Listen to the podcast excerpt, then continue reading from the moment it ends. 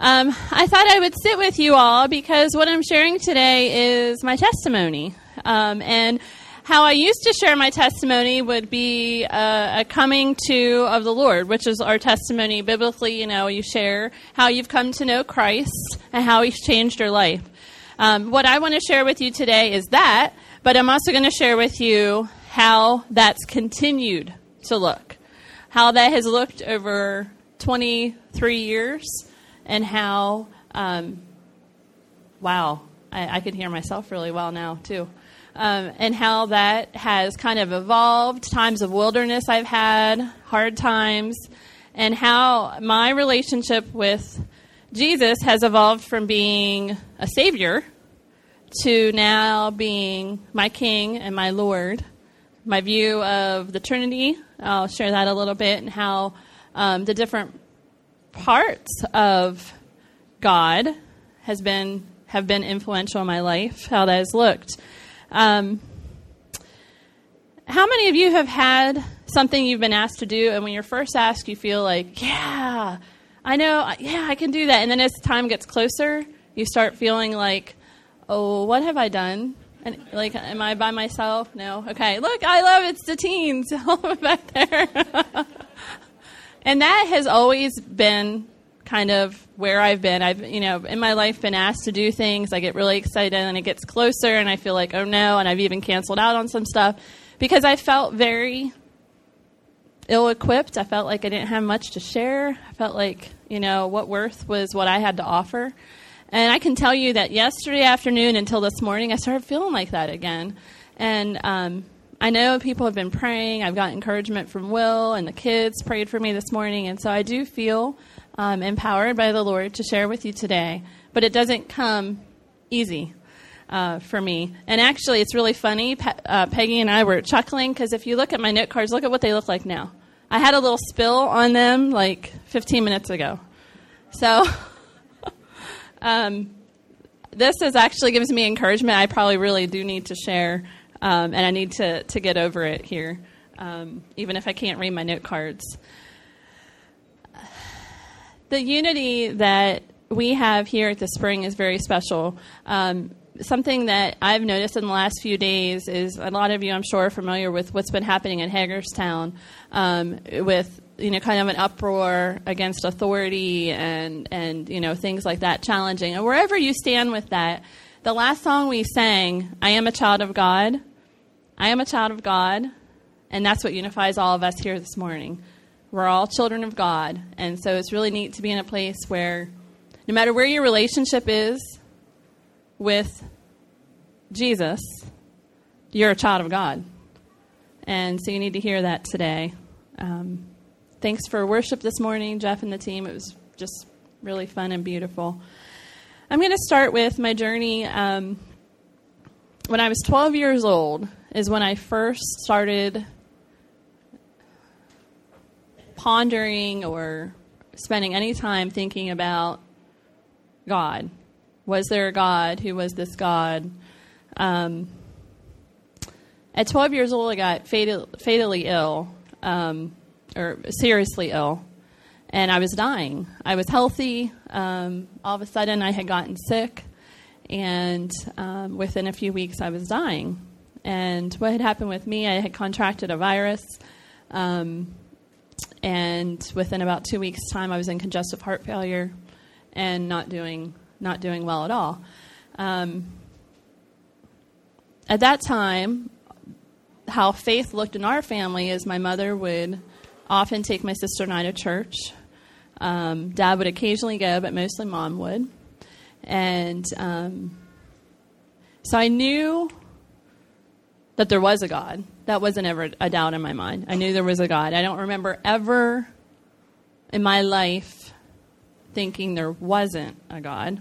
Um, and I'm sure that that comes from having a, a, mother from a young age who made sure we had that commitment to learning about Him.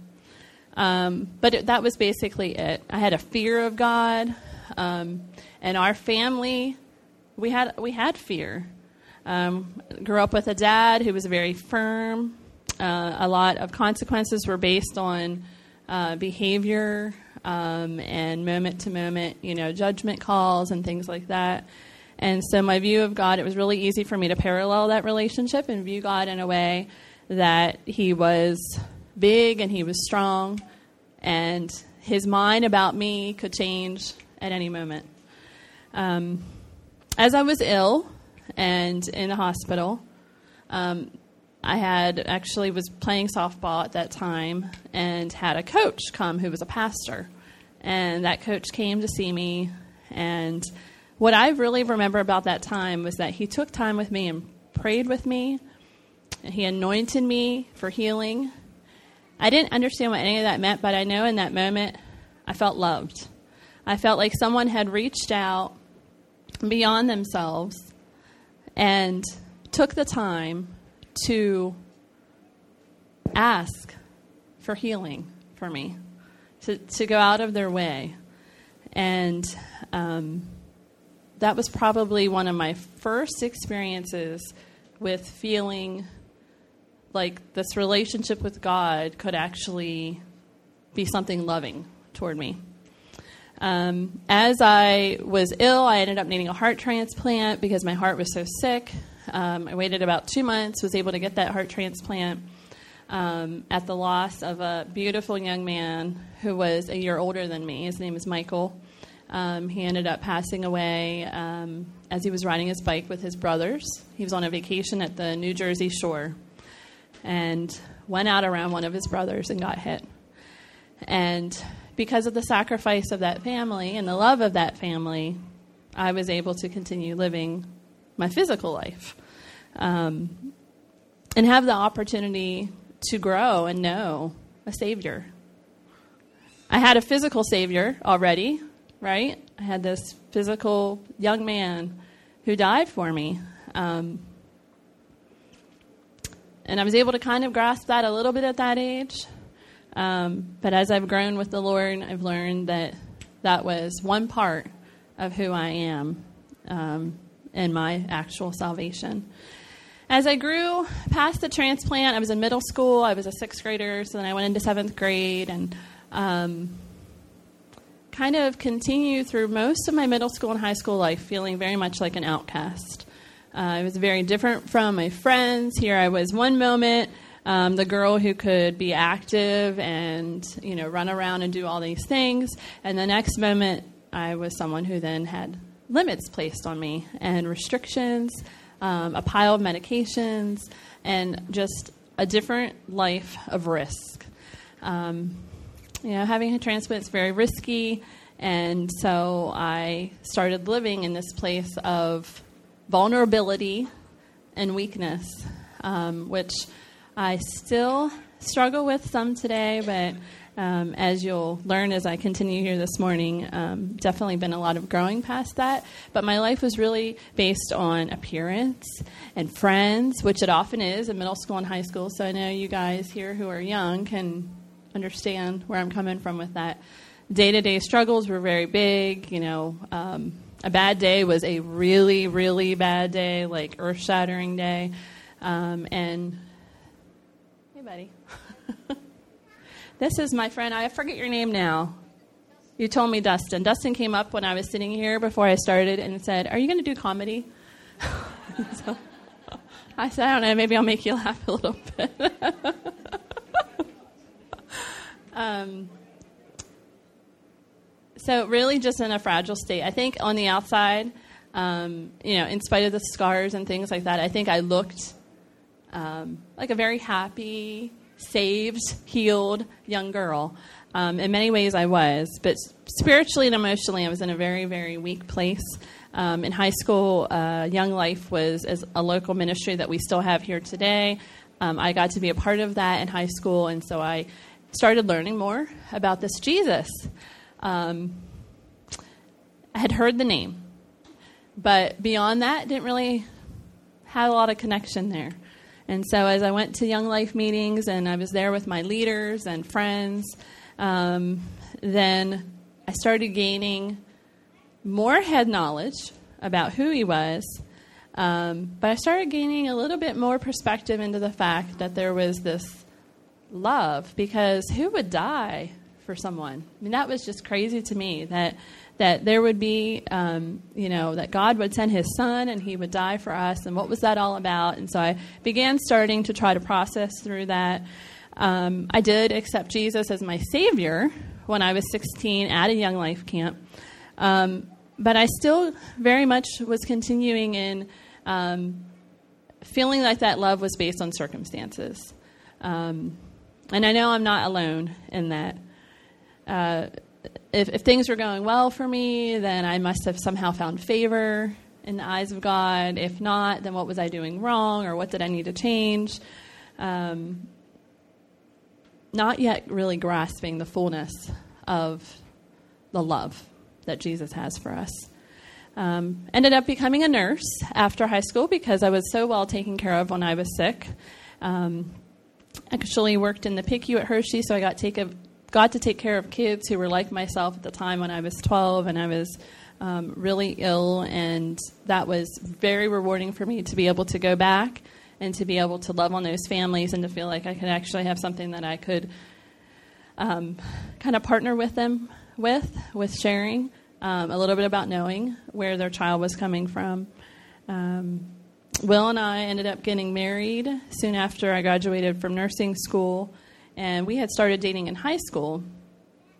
And our relationship was probably one of the first ones that I realized that my lack of having Jesus as king, I had him as savior, right? 16 years old, was able to grasp that I needed that salvation.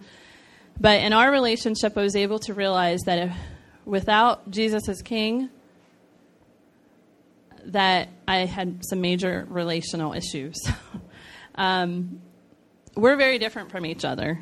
And I don't know, any of you that know us really well have probably p- picked up on that a little bit. Um, a lot of the same goals in life, but different personalities, different ways of, you know, approaching things, different ways of, you know, handling stuff.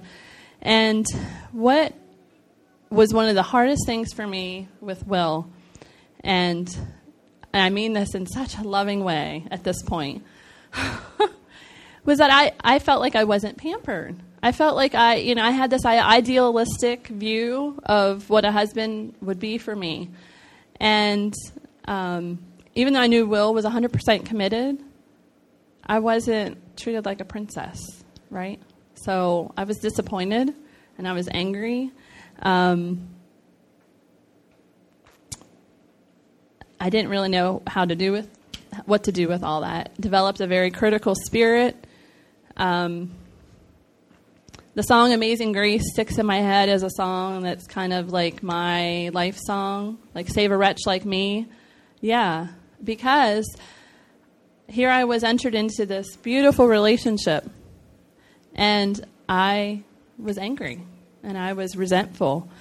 Once again, I felt like because I didn't have this, and, and y'all need to hear me today. If you don't have the connection with God where you realize the unconditional love He has for you, it's really hard for you to love someone else, to, to love a human being at all. And He was wise enough to point out, probably a few years into our marriage, as I was going down this road of you know, nothing this man could do was right because I was holding on to so much frustration about what wasn't that he said to me, um, You know, I'm always going to disappoint you. Like, you're going to find something and I'm going to disappoint you, but God won't. And so, as we all have those light bulb moments, that was definitely one of those moments where I thought, oh my goodness, you know, he's right. He's absolutely right. I could find anything, you know, to be wrong. And that was, in essence, putting me up on a pedestal. If I'm finding something wrong, so much wrong with someone else, then that means my view of myself is way too high. At the same time, it was way too low, if you understand what I mean. Sometimes when we feel our lowest and the least about ourselves, we somehow, to help ourselves feel better, look and find the things about others that we can somehow justify where we're at in our walk.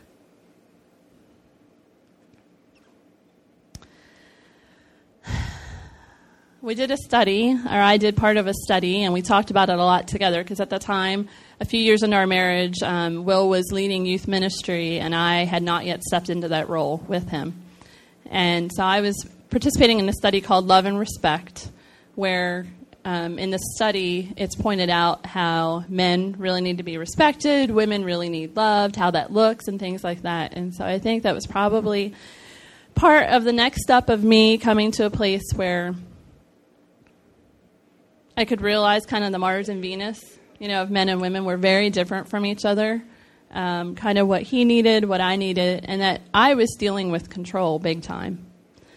Um, if you remember, I was 12 years old, and kind of my earth was rocked, lost pretty much, you know, what was valuable to me, and or what I thought was valuable to me with my health. Um, those of you who haven't had your health know how when you don't have your health, it sometimes feels like you don't have anything and really was still living in that place.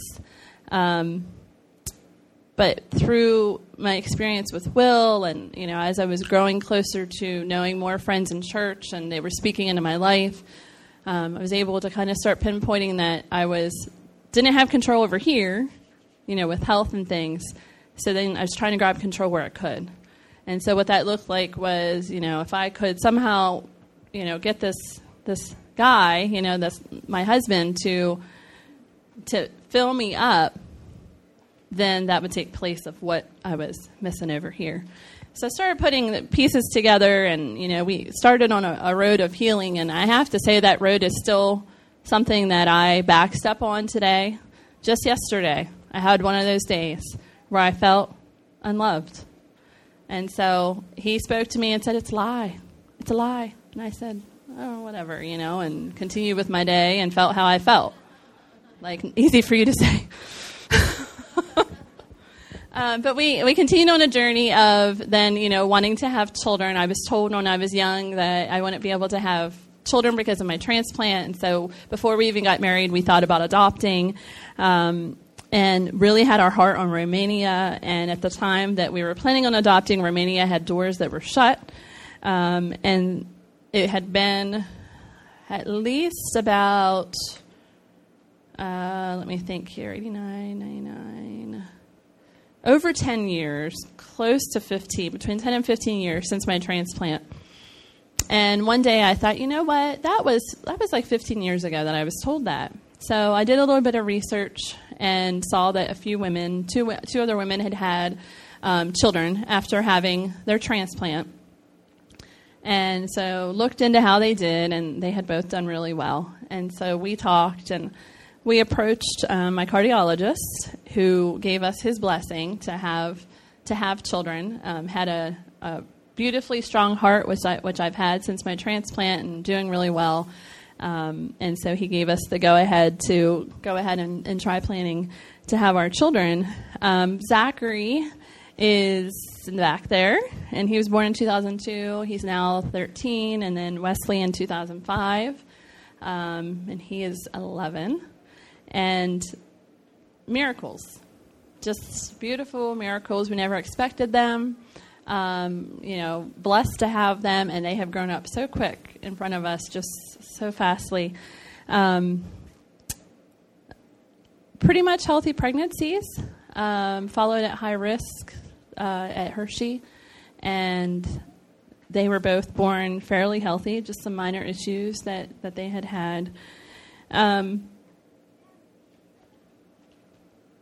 but once again, because of my lack of having a king, I was in a place during my pregnancies, being a high risk pregnancy, pregnancy each time, where I was on bed rest and, you know, couldn't do what my friends who were pregnant were able to do and things like that the thought process of I'm not normal.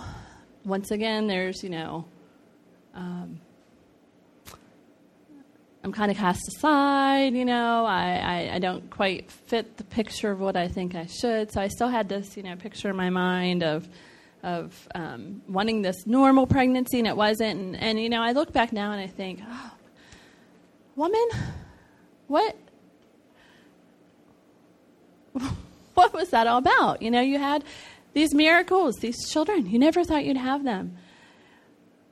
But you have to understand that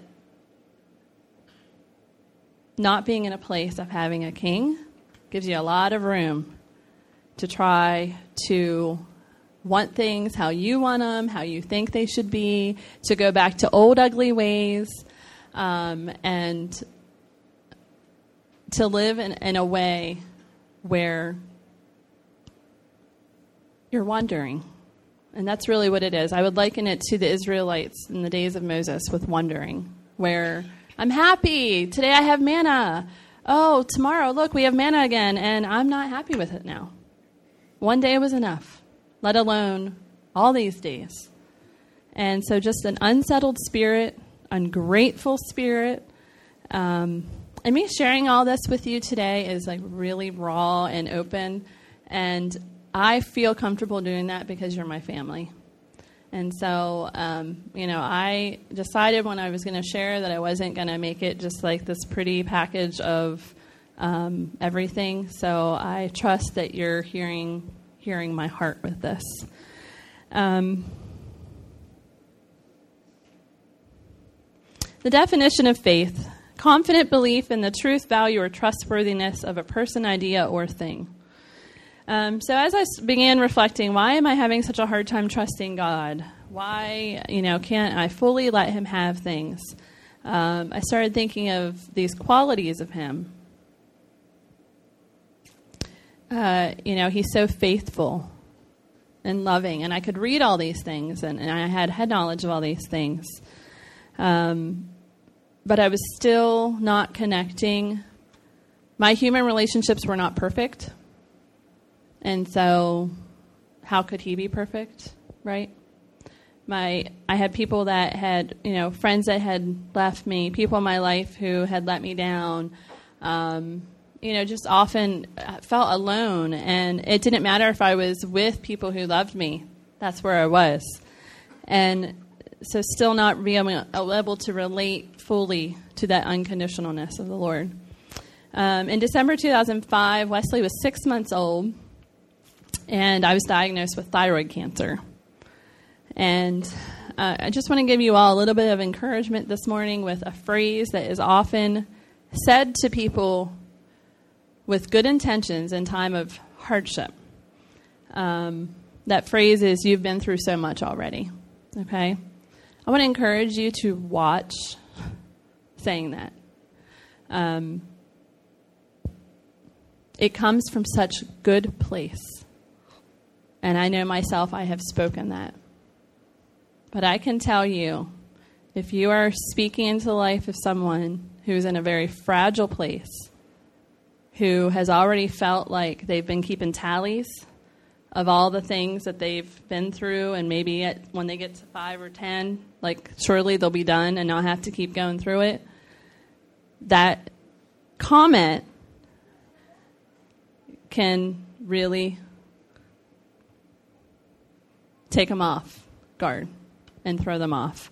I know for me, um, I look back and I, I, think of all the times I've been told that, and and I think, you know, without being grounded in Christ, you can take that, and it can also become like it can it can start to become kind of a a place of anger and frustration to the Lord. Yeah, they're in agreement with me, God. They're in agreement with me that this has just been one more thing, right? This has just been one more thing. And so it kind of confirms in an individual who doesn't have that strong of a relationship, which is where I was, that God can't be trusted. Uh, I was very fortunate to be in a church family at that time that, that were encouraging and spoke truth, and so those those thoughts of abandonment, although they, they were there, were met with a lot of truth at that time too. Um, the treatment for my thyroid cancer was isolation from my family for about 10 days, um, about two weeks.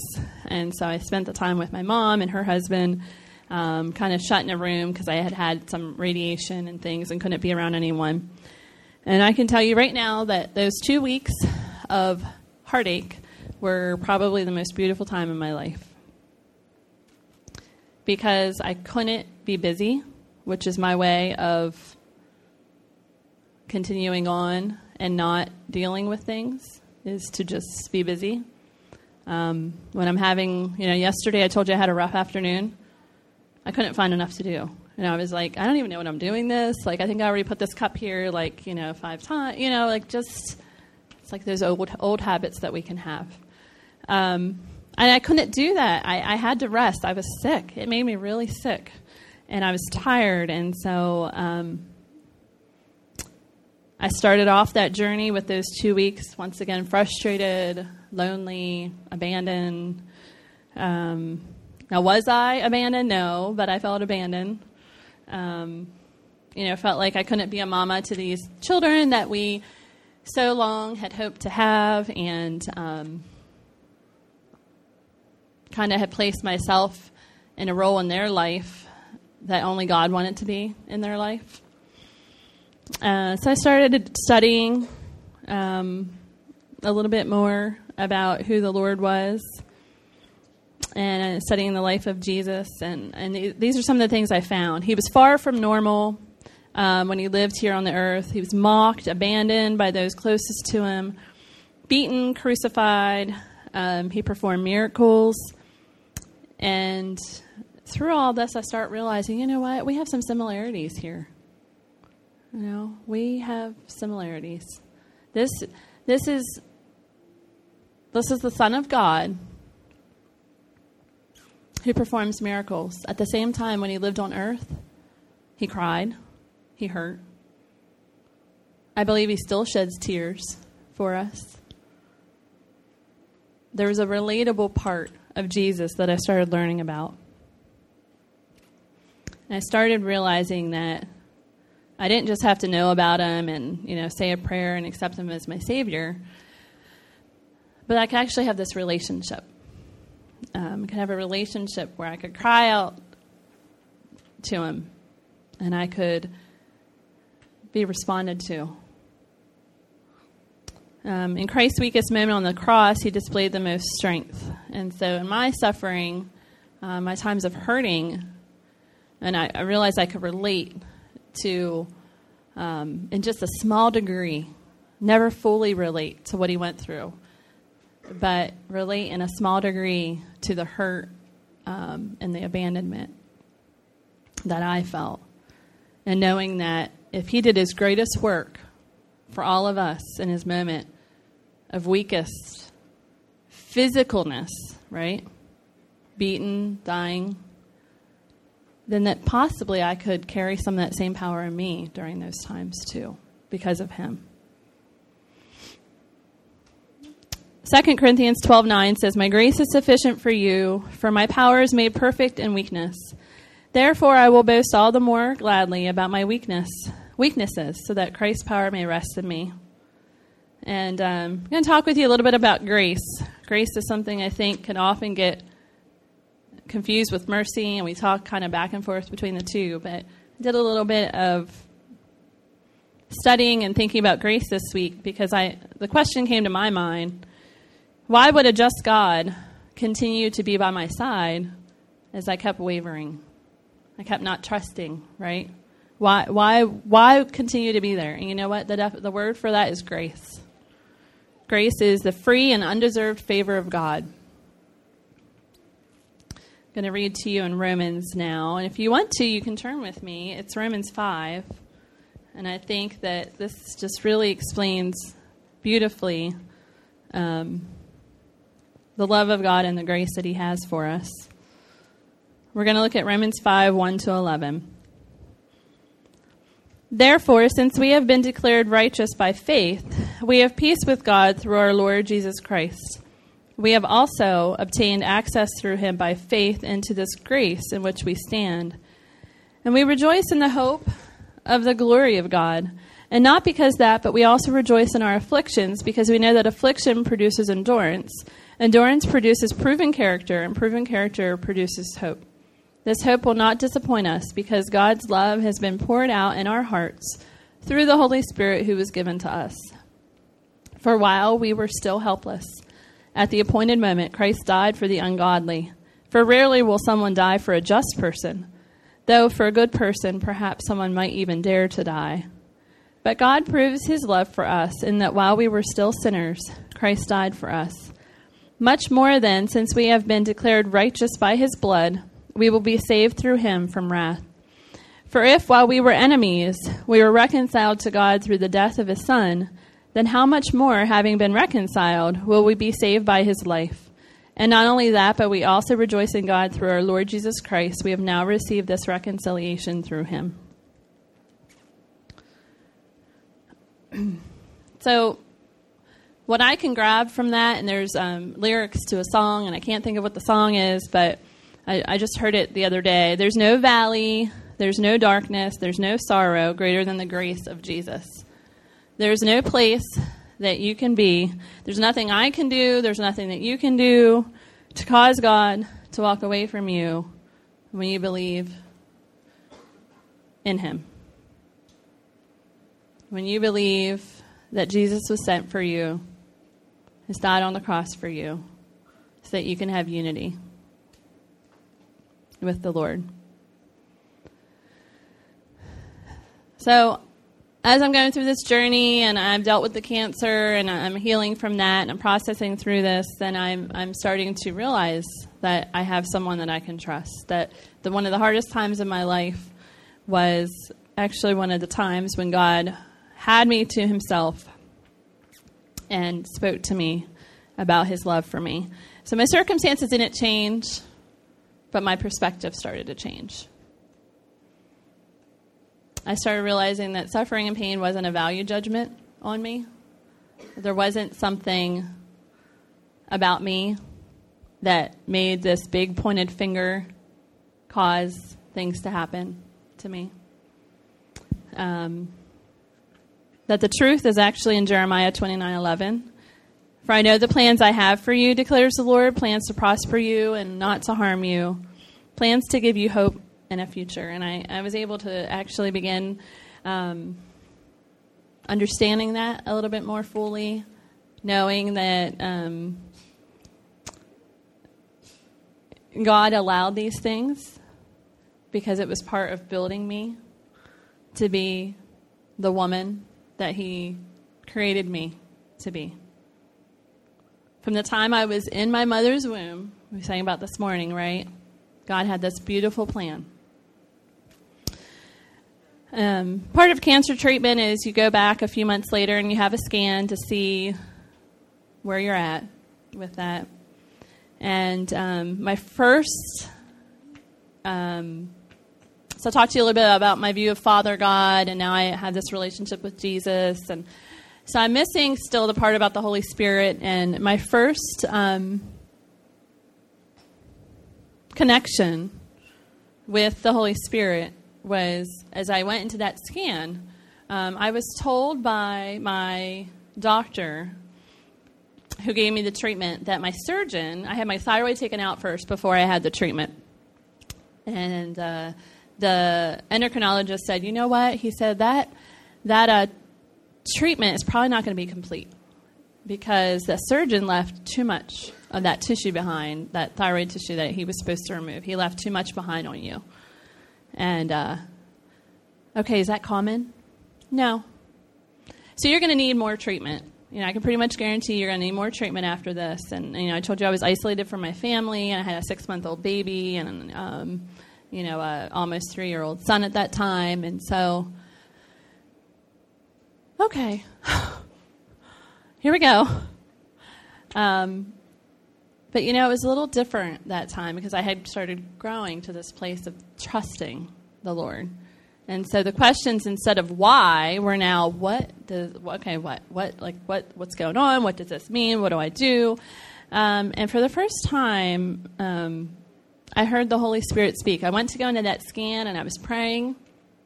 And I think I had been praying for quite some time to hear the Lord speak to me um, through the Holy Spirit, but I don't think I ever actually shut up in my head to allow that to happen. Um,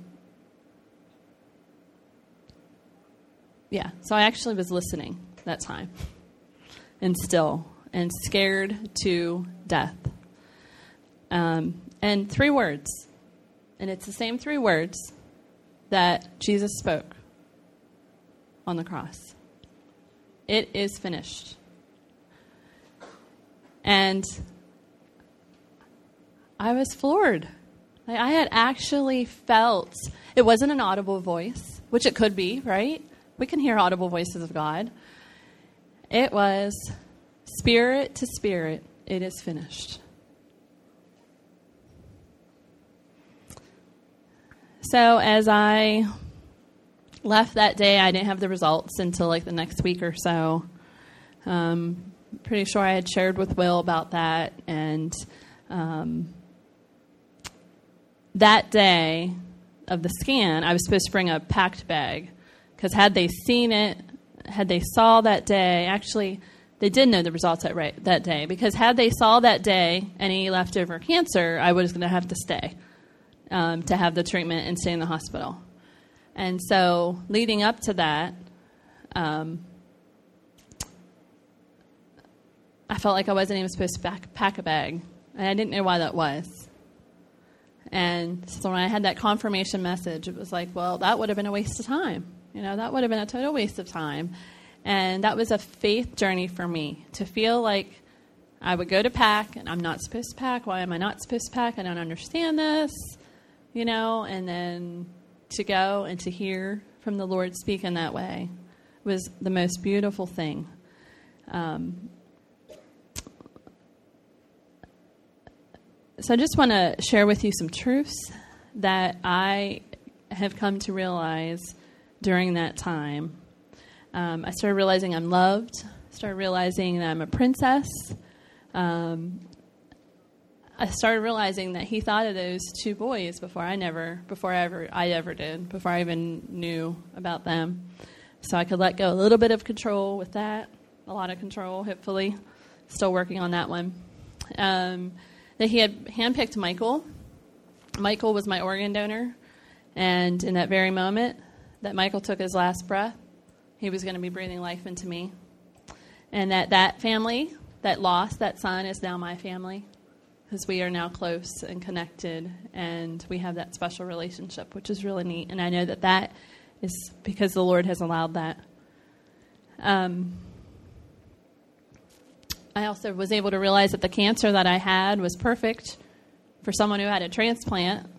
I didn't have chemotherapy, I had radiation, uh, very isolated to the area. And although it made me very sick for a while, um, it could have been much worse. So that was definitely a gift. Um,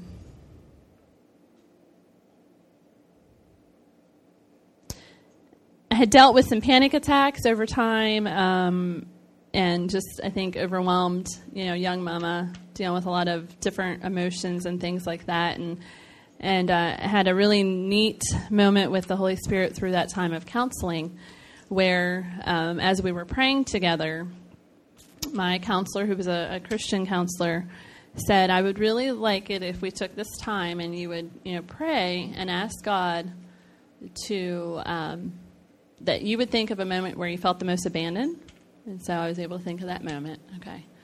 All right. And he said, Where's Jesus in that picture?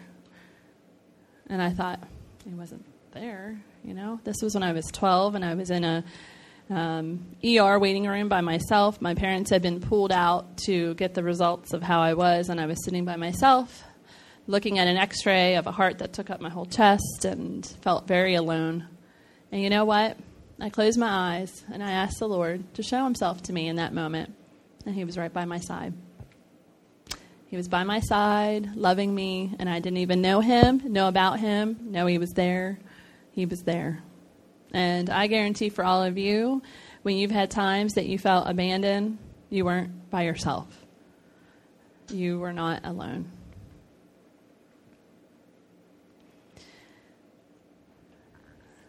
So we now have a daughter, Jalissa. She's over there, um, 17 years old. It's kind of hard to believe. Um, we were led into the adoption of Jalissa. I know it's past 12, so bear with me. I'm finishing. Um, but we love teens. We've been working with teens for years. And so we entered into the process of fostering to adopt. um, mainly out of obedience. We really felt like the Lord was asking us um, to be obedient in reaching out to a child.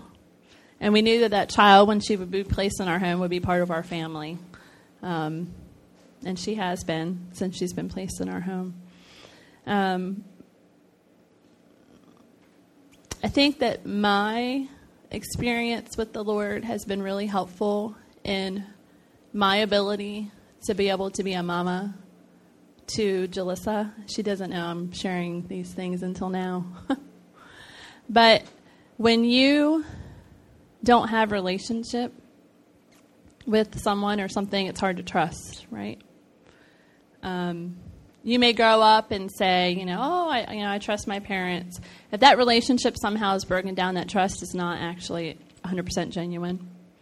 Um, so as this young lady came into our home and um, was really, really having a hard time, coming from a really hard place, um, I was able to see with her as I grew to know her more that it was going to take a while to build trust with us. Um, what I had felt in my life, in my spirit as abandonment, she actually physically had to deal with. Um, with lots of changes and, and things like that in her life. And so I guess I want to encourage you in, in the fact that if you've gone through hard times, don't cast them aside. Use them. Use them as powerful tools to help others. Um, I think her and I have a relationship that um, I'm able to more fully embrace now because I'm able to know when when she's not 100% loving toward me, although it's hard. There's more to her story than than what I even can ever fully grasp. Um, yeah.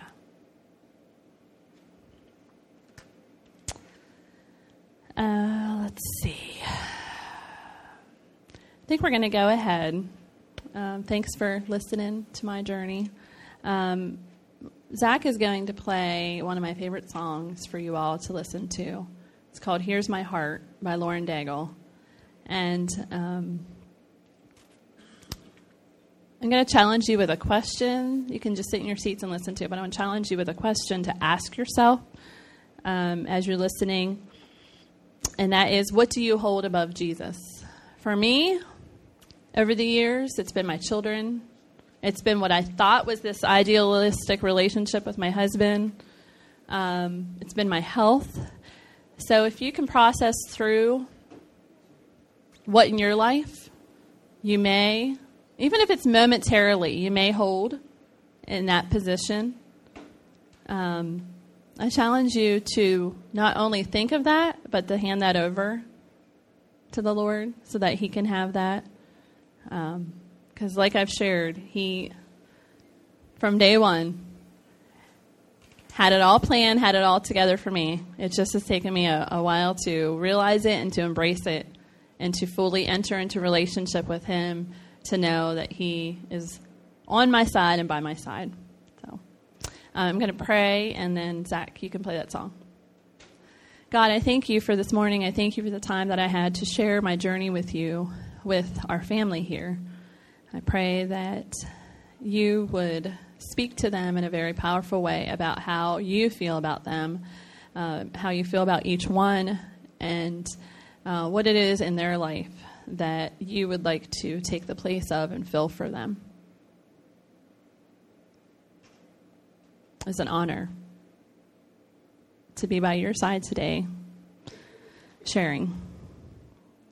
In Jesus' name, amen.